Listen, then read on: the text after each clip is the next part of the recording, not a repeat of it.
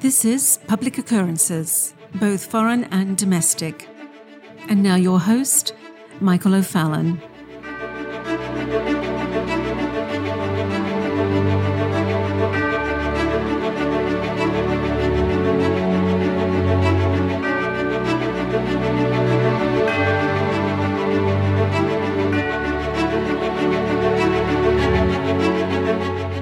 About a month ago, Dr. James Lindsay and I came together in Phoenix, Arizona for a conference that we had put together. We named the conference The Theology of Marxism. Pastor John Benzinger and Kyle Swanson were kind enough to help us host, and John Benzinger joined us for a panel discussion on the issues of the conference. Now, I hope that over the past six years, I've been able to help you and those around you understand what was going on, what would be coming, and what you could do about it. But I will admit that along the way, I've had some deep regrets. My greatest regret is that after begging CEOs and corporations to join me in the fight against the coming tsunami of communofascism, and after begging the conservative politicians to join me in the fight against the soon coming culture revolution in the United States, and by the way, I include members of the Trump administration on that list, and after begging conservative Reformed evangelical pastors and ministry leaders to join me to fight against the neo Marxist attempt to take over the church before 2017, which, by the way, none of them joined me at that time, that I trusted that after they finally heard the alarm bells in 2018 that we had to act, that they would sweep out the Marxists from the church. That they would understand that this was the greatest betrayal by professing Christians in church history that this was the Judas Revolution, and that it had to be completely and totally eradicated. All the Judases needed to go. So, as I had been doing for 15 years with my business, I turned over my microphone to many of them. I spent the money to put on the initial conferences for at least two years and to bring them, to pay for everything to make sure that these things happened. And I trusted that they would do what was necessary to storm the castle, defenestrate the heretics, and do whatever was biblically necessary to save the bride of Christ.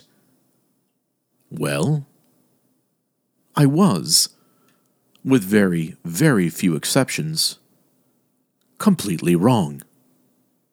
And after a period of time, most were having their own conferences, talking about CRT but doing nothing to remove those from within their own camps that were teaching CRT in the past. You know, those men who had brought this demonic Marxism into the Christian church.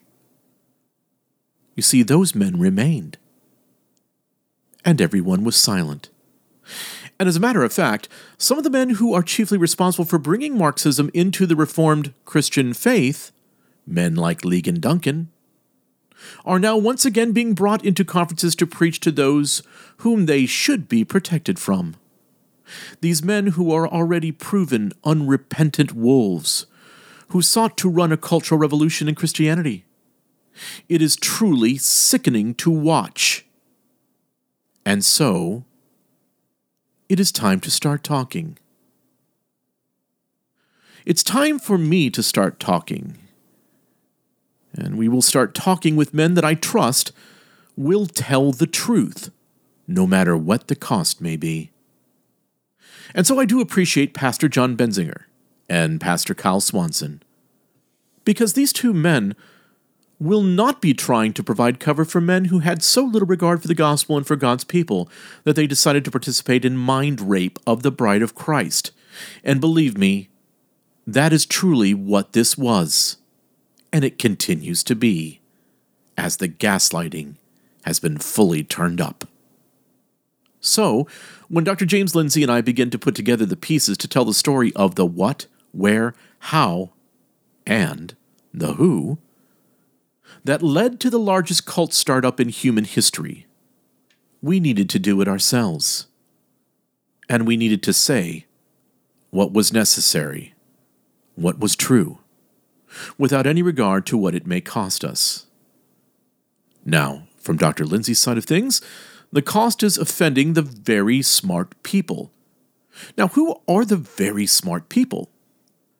Well, French author Jacques Ellul stated Those who read the press of their group and listen to the radio of their group are constantly reinforced in their allegiance.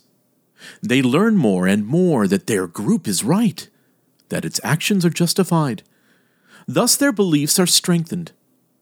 At the same time, such propaganda contains elements of criticism and refutation of other groups, which will never be read or heard by a member of another group. Thus, we see before our eyes how a world of closed minds establishes itself, a world in which everybody talks to himself. Everybody constantly views his own certainty about himself and the wrongs done by him or the others, a world in which nobody listens to anybody else. In other words, the stupid smart people are guided by many of the same forces that those in confessional communities are constrained by. They refuse to admit that something is really truly abnormal for the sake of being shunned as an extremist by their respectable peers, the people that they care about.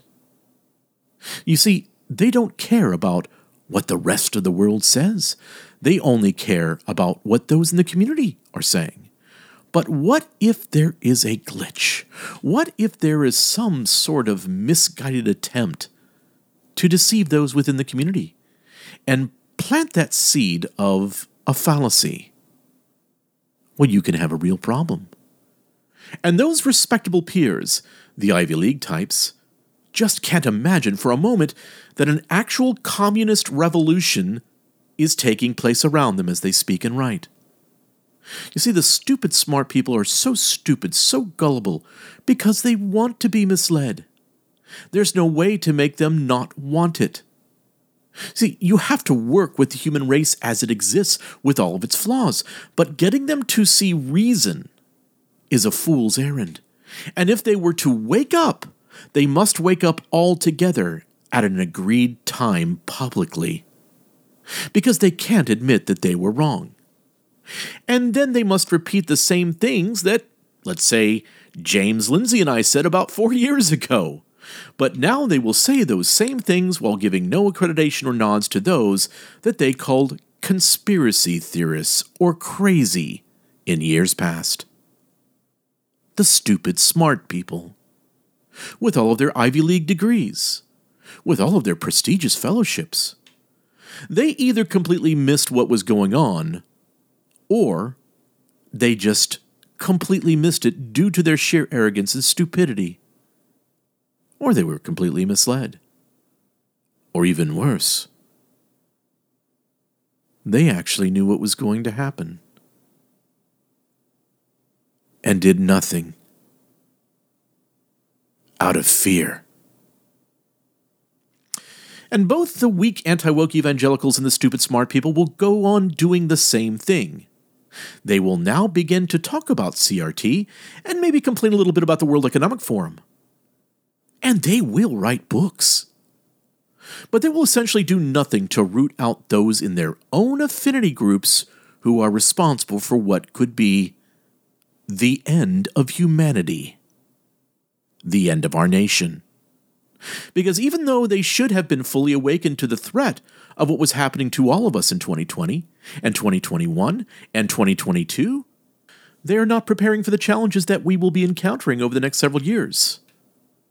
The global cabal of governments, corporations, education, and faith are all aiming for 2030 and then 2050 and are fully committed to seeing this global enviro communist fascist revolution to reach its operational success. And if they were to back down, they would lose everything. And so, in thinking through how we could approach this workshop, James Lindsay and I wanted to make sure that we made something very clear. And this is what it is that Marxism is a religion. Now, most people think of Marxism as an economic theory or maybe a social theory. This isn't a proper understanding. Marxism, as strange as it may sound, is a theology. the basis for a religion. This isn't to say that Marxism or communism is like a religion, it is to say that it literally is a religion. The basis of the Marxian theology is work, or, as they tend to have it, the work. You must do the work. It is a works based religion. The work is the basis of the Marxian theology in the same way that submission is the basis of Islam, and atonement by grace through the active and passive obedience in the sacrifice of Jesus Christ is the basis of Christianity. So, in this groundbreaking conference, James Lindsay and I have decided to dive into the Marxian literature, including the writings of Karl Marx himself, to show that Marxism should be thought of as a theology by clarifying how this theology works. But we can't stop short at Karl Marx. We have to examine how this religion and all of its adherent cults have manifested themselves in imposing their dominion over the earth. Understanding the theological nature of Marxism will, in turn, shed considerable light on the theological nature of wokeness. It's a religion. If you read Marx's writings before the Communist Manifesto, it's clear that Marx wasn't outlining a political and social theory. He was outlining a theology. He had a theory of mankind and human nature. He had what you would call a soteriology in religious circles which is a theory of salvation. He said we're going to do the work. We're going to become socialist man. And then we'll achieve the Garden of Eden. We'll have the kingdom of God brought back here to earth as a theory of salvation, built in a soteriology. It's an eschatological religion. In other words, it has an end times. The revolution takes the place of the rapture. The socialism that follows the revolution isn't going to see everything worked out. That's a tribulation. But in the end, the kingdom of God will be reestablished on earth when we have communism. So it's an eschatological faith, as well as a theodicy, an explanation for evil. So for Marx, history had a teleology, a purpose a trajectory, and an endpoint, which is we're all going to become socialists. But you end up with a kind of a hive mind, as we've talked about in the past on my podcast many years ago on the global brain. And this collectivism then becomes totalitarianism. Complete, total totalitarianism. So at the end of the Marxian religious history, social relations become stateless and classless. They cease to be rooted in domination and oppression, and we enter into the garden. And you have to start thinking about those things that are taking place with technology and the Internet of Things, the global brain, with the thoughts of Neuralink and brain implants, how this all works together. This is a faith Every piece of religious faith is present, even imputation. Many of the cultic interpretations of the religion of Marxism, the cultural Marxism of Gramsci, the identity Marxism of Lukács, and the ecclesial development of that identity based Marxism in Paulo Freire. The identity Gramscian and totalitarianism through the revolution as envisioned by Marcuse and his puritanical repressive tolerance. The manifestation of this systematic theology is seen through Bell and Crenshaw, and then its popularism through the evangelists of race Marxism today, through DiAngelo, through Kendi, and through the Reformed evangelical community, who embraced the many forms of this Marxism as their new systematic theology men who were supposed to be trusted for truth can now only be trusted for treachery. As they position themselves to be the high priests and priestesses of the new world religion, Marx's envisionment of heaven on earth, subjugating entire ethnicities, preying upon the hatred and jealousy of mankind, and fostering and propagating resentment in the name of Marx, Mao, and Marcuse.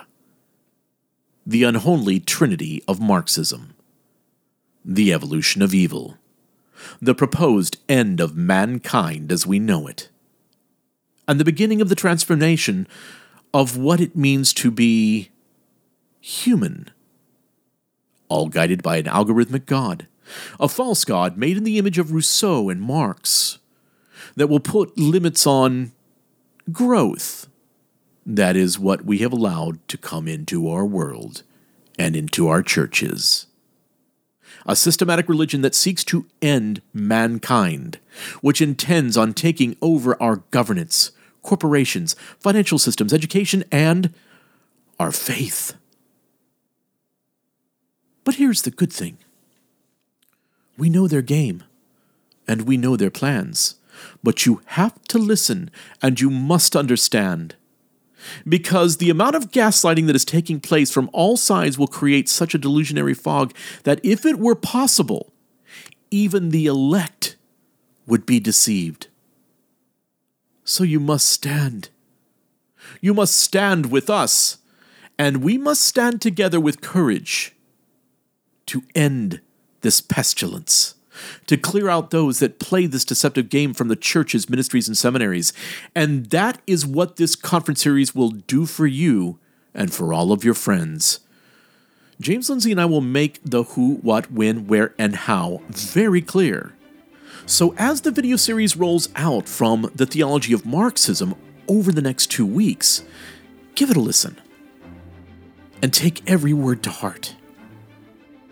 Because we Must Win. I'm Michael O'Fallon, and this has been Public Occurrences, both foreign and domestic.